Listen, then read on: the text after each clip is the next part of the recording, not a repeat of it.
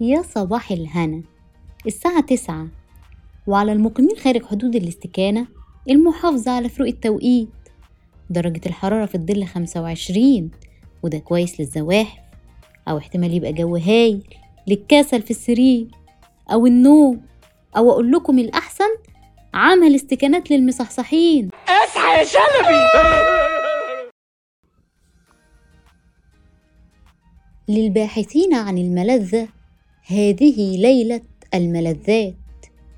للباحثين عن المتعة هذه ليلة الإمتاع. للساعين للرغبة الليلة تلبى الرغبات.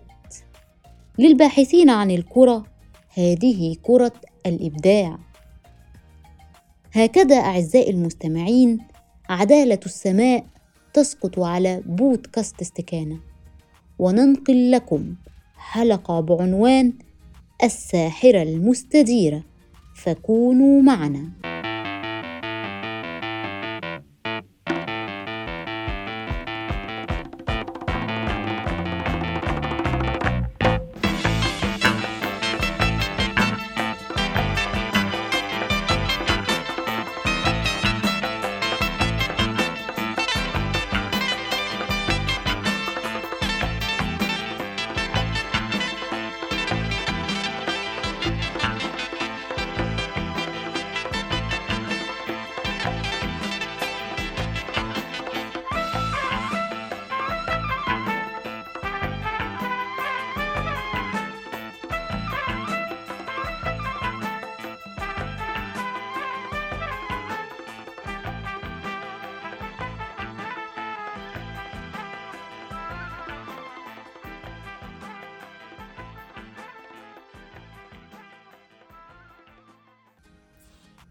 منذ نعومة أظافرنا وإحنا تربينا على أفلام الكرتون اللي سابت فينا أثر كبير وشكلت جزء كبير من شخصياتنا. وكان من أشهر أفلام الكرتون دي كرتون الكابتن ماجد وتسديداته الصاعقية طبعا اللي كانت بتيجي جول كده بعد عشر حلقات مثلا. بس الأهم إن جيلنا كله تربى عليه وترك أثر في قلوبنا لحب كرة القدم وعشقها. فتعالوا نرجع كده بالزمن ونشوف القضية ممكن؟ الكابتن ماجد نجم الملعب نجم رائد نجم حساس ومهذب يعرف أن اللعب مهارة.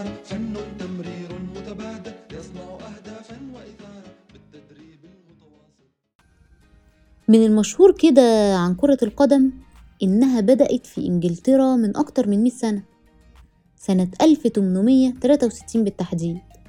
وده فعلا كان تاريخ أول ظهور للساحرة المستديرة بالشكل بتاعها المعروف في أيامنا. لكن قبل التاريخ ده كان في تاريخ حافل ومعارك كتير طبعا لكرة القدم. فتاريخها بيرجع لأكتر من 2500 سنة قبل الميلاد. وكان الصينيين القدامى هم أول اللي مارسوها. وكانوا بيقدموا الولائم للفريق الفائز ويجلدوا الفريق الخسران.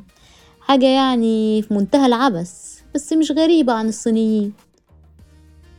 المهم إن الكورة بقى اللي كانوا بيلعبوا بيها كانت مصنوعة من الجلد وفيها شعر وريش كده وكان بيتم ركلها من خلال فتحة من 30 ل 40 سنتي.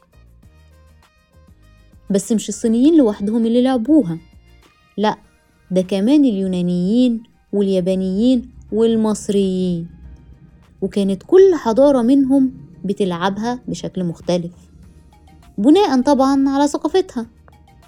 إلى إن بقى سنة 1016 بعد إجلاء الدنمارك عن إنجلترا راح حب الإنجليز كده يحتفلوا بالإجلاء ده بس بطريقتهم فلعبوا الكرة ببقايا جثث الدنماركيين.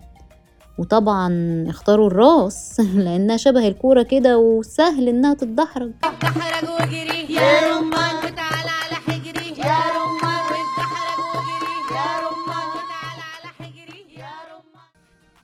وبعد كده فضل الإنجليز يلعبوا الكورة لحد ما اتمنعت خالص. وكان اللي يتشاف بيلعب كورة قدم كان بيتحكم عليه بالسجن. وده لأن الحكام اعتقدوا إنها سببت الفوضى. وده كان في وقت اللي كانت فيه إنجلترا وفرنسا في حالة حروب. فتم إصدار قرار إنها لعبة غير قانونية في جميع أنحاء المملكة المتحدة لأنها أبعدت تركيز الجنود عن ممارسة الضوابط العسكرية وده كان أهم وقتها. وقت الحرب. لحد سنة 1863 لما تم إنشاء اتحاد للكرة وظهرت معشوقة الجماهير بشكلها الحديث المعروف في أيامنا. في إنجلترا طبعا لتكسب حب وعشق الملايين. You fall, get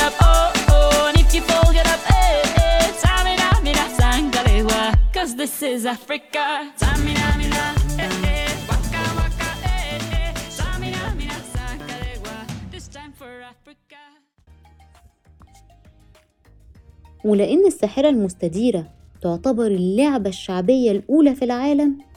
فما سلمتش من التدخل السياسي اللي ساب أثر كبير في تاريخها.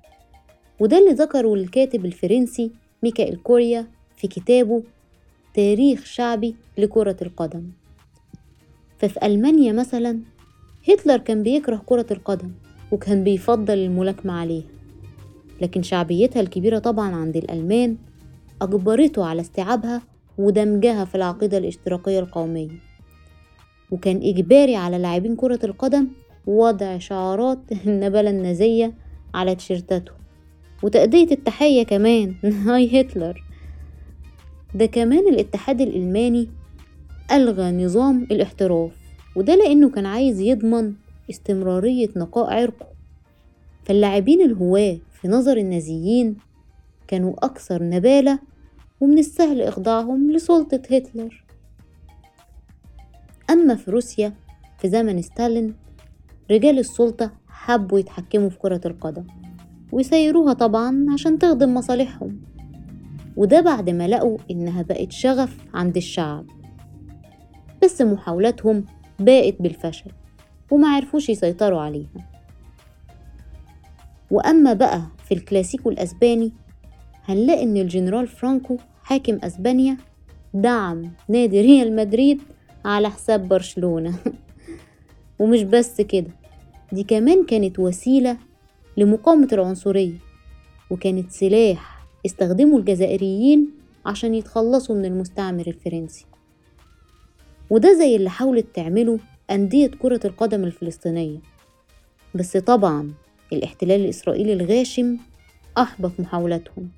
وسعى لإغلاقها من البداية. بعد ما حس المستوطنين في تل أبيب إنها ممكن تكون وسيلة لإعاقة عمليات المصادرة وإنشاء الوطن القومي. يعني ربنا ينتقم منهم وينصر إخواتنا عليهم ويثبتهم بإذن الله. ونيجي بقى للبرازيل وهنا سأسكت قليلا.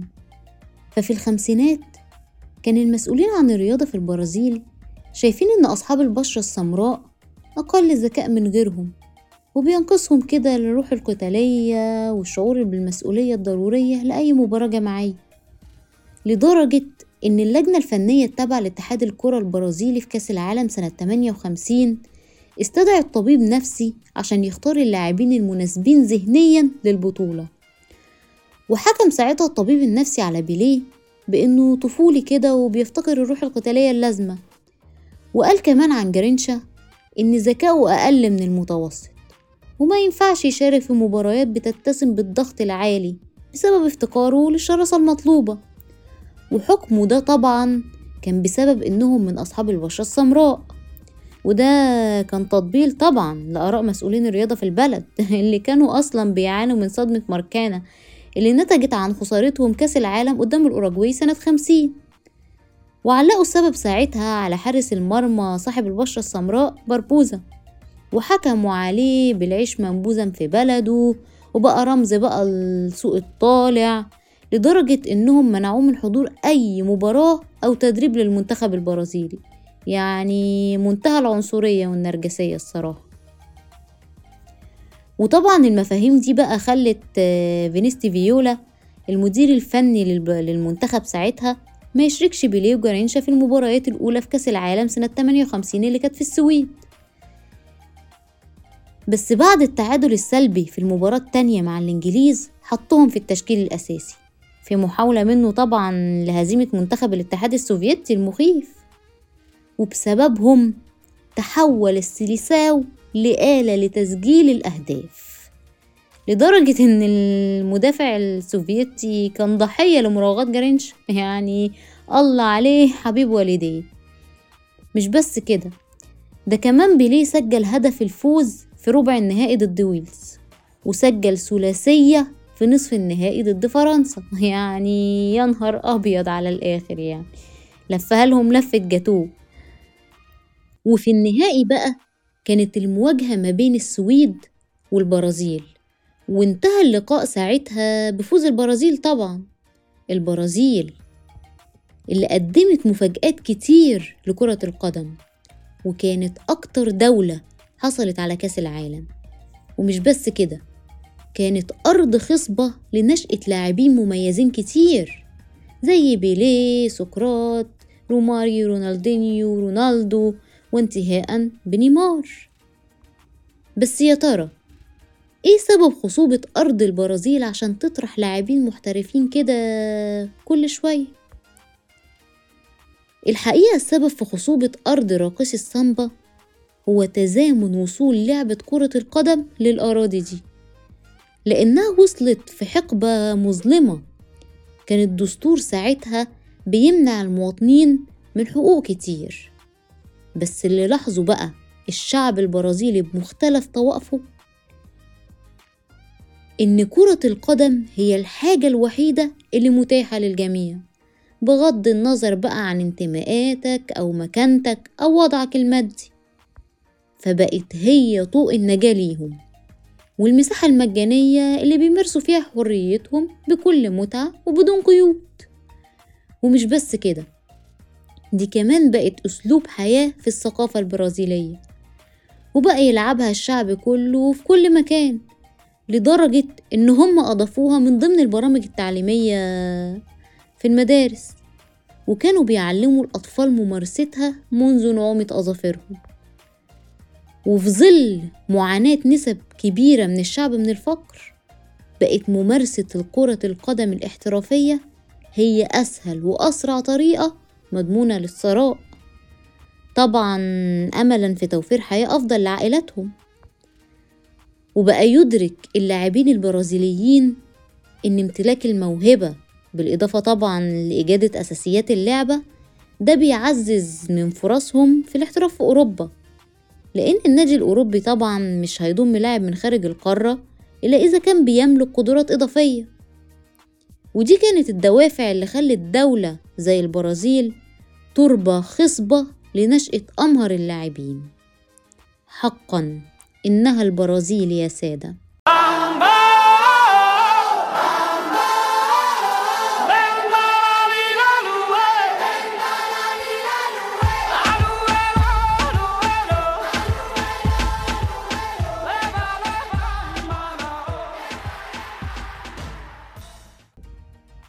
مشاهدة مباريات كرة القدم بقى ليها متعتها كده.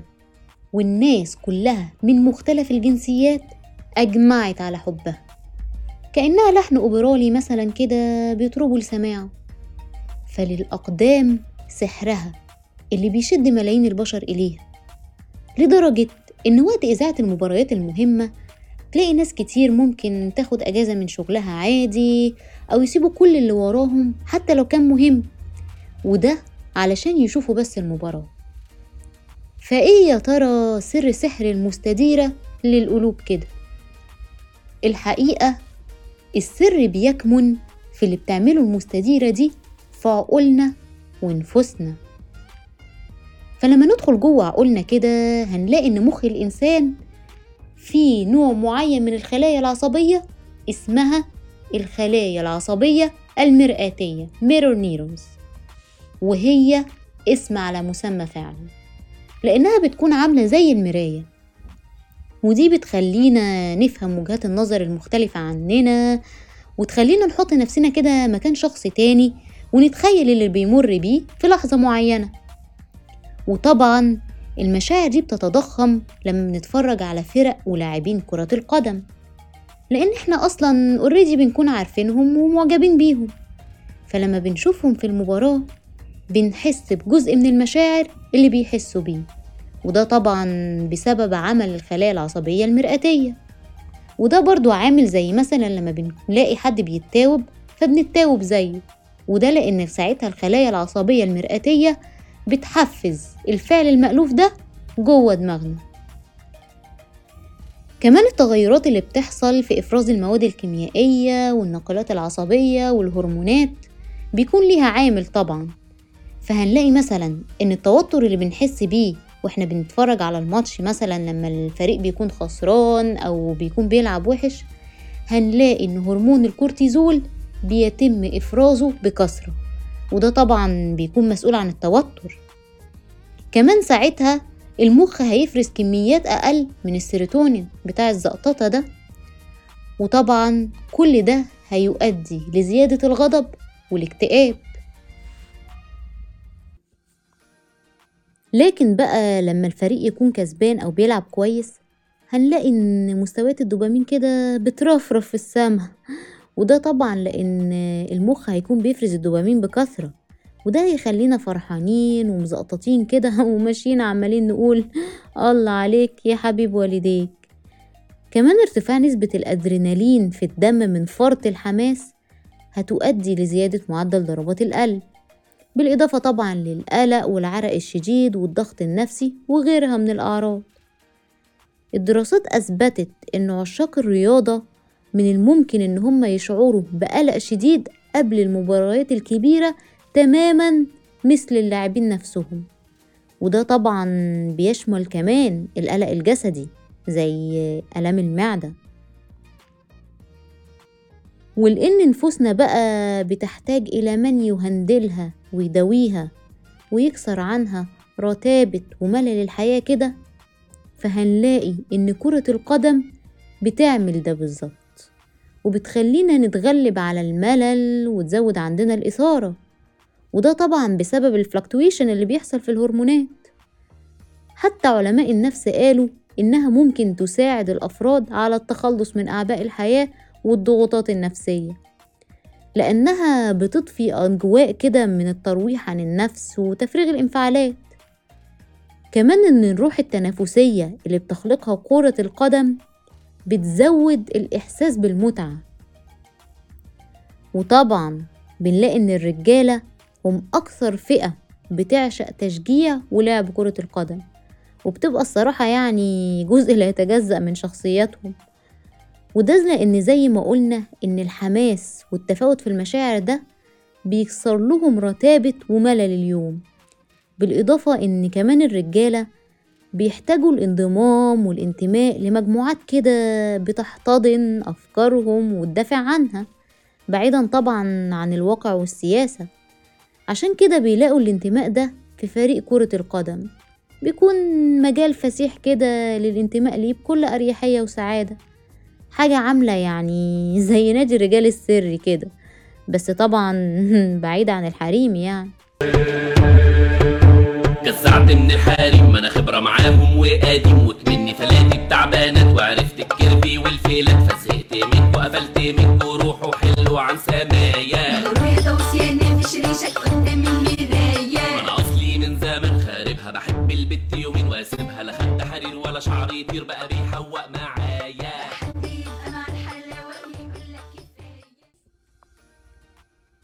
وهنلاقي بقى إن من أغرب المباريات في تاريخ المستديرة هي المباراة اللي كانت بين نادي أرسنال الإنجليزي وسبارتاك الروسي على ملعب وايت هارت لين في بريطانيا سنة 1925 واللي حصل وقتها لا كان على البال ولا على الخاطر الصراحة. فقبل ما تبدأ المباراة الضباب غطى أنحاء الملعب كلها بحيث أصلا رؤية الشباك بقت حاجة مستحيلة. أو حتى إن أنت عشان تشوف زميلك عشان تبصيله بقت حاجة صعبة جدا. والمصيبة كمان إنك ما تقدرش تميز لاعبين الفريق من بعضه. بس بالرغم بقى من كل ده الحكم ما قدرش يوقف المباراة؟ بسبب إن الفريق الروسي جاي من بلد بعيد عشان يلعب المباراة. فساب بقى الماتش يبدأ وهو أصلا مش عارف هيديره إزاي. بس قالك إيه يعني سيب اللي يحصل يحصل وهي موتة ولا أكتر. بس اللي حصل كان مراجيح الصراحة. لأنه بعد ما تم طرد لاعب من لاعبين الأرسنال بسبب خناقته مع لاعب تاني من الفريق المنافس رجع وكمل لعب تاني كأن شيئا لم يكن يعني. وده طبعا على أساس إن الحكم مش هياخد باله بسبب الضباب. وفعلا محدش خد باله وكمل لعب. ومش بس كده المدرب بتاع الباندا الروسي كمان كان كل ما يعمل تبديل للاعب ما يخرجش. ويفضل يلعب في أرض الملعب جنب اللاعب الجديد لدرجة إن هما كانوا بيلعبوا بخمستاشر لاعب. واللي زاد الطين بلة كمان هو إن الحارس بتاع أرسنال اتخبط في القائم ووقع واغمى عليه يعني اخس عليك يا قائم. فيسكتوا لا طبعا. واحد من المشجعين نزل ووقف مكانه في الجون عادي يعني كأن مفيش أي حاجة حصلت. ودي كانت آه، أكتر مباراة عبثية في التاريخ. وفي سنة 2002 بقى المباراة بين قديمة وأستاد أولمبيك دوليرمن في دوري مدغشقر دخلت موسوعة جانس. ودي لأنها كانت أكتر مباراة سجل فيها أهداف ووصل ساعتها عدد الأهداف ل 149 هدف. وكان الأغرب بقى إن الأهداف دي اللي سجلها فريق أستاد أولمبيك دوليرمن في نفسه يعني اللي هو هدف رائع ولكن في مرمانة للأسف يعني وطبعا تصرف الفريق ده خلى الفريق التاني يوقف لعب وهو مصدوم ومندهش طبعا.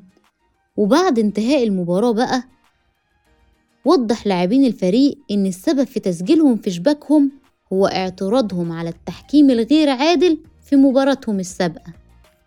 بس طبعا التصرف ده أدى إلى إيقاف مدرب الفريق لثلاث سنوات وإيقاف أربع لاعبين من بينهم قائد الفريق وحارس المرمى وتوجيه إنذار كمان لباقي اللاعبين.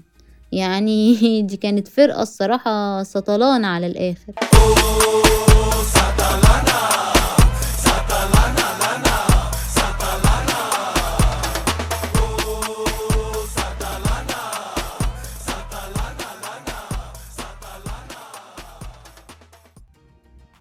وبالإضافة لسحر الساحرة المستديرة للقلوب والعقول فهي أيضا ساحرة للكلمات. فأنا الذي نظر العاشق لقدمي وأطربت مراوغاتي من به عقد ووصلت أهدافي لمن يعشق الطرب. فأنا مش بريء لو كان حبك هو اتهامي. هكذا أعزائي المستمعين قد وصلنا لأحداث نهاية الاستكانة وأتمنى أن تكون قد أفادتكم ونالت إعجابكم. واستنونا في استكانة جديدة بموضوع جديد إن شاء الله. دمتم معنا.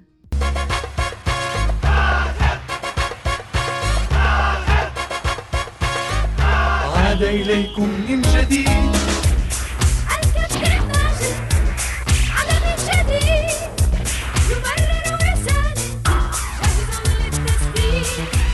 الكابتن ماجد عاد من جديد يمرر ويساند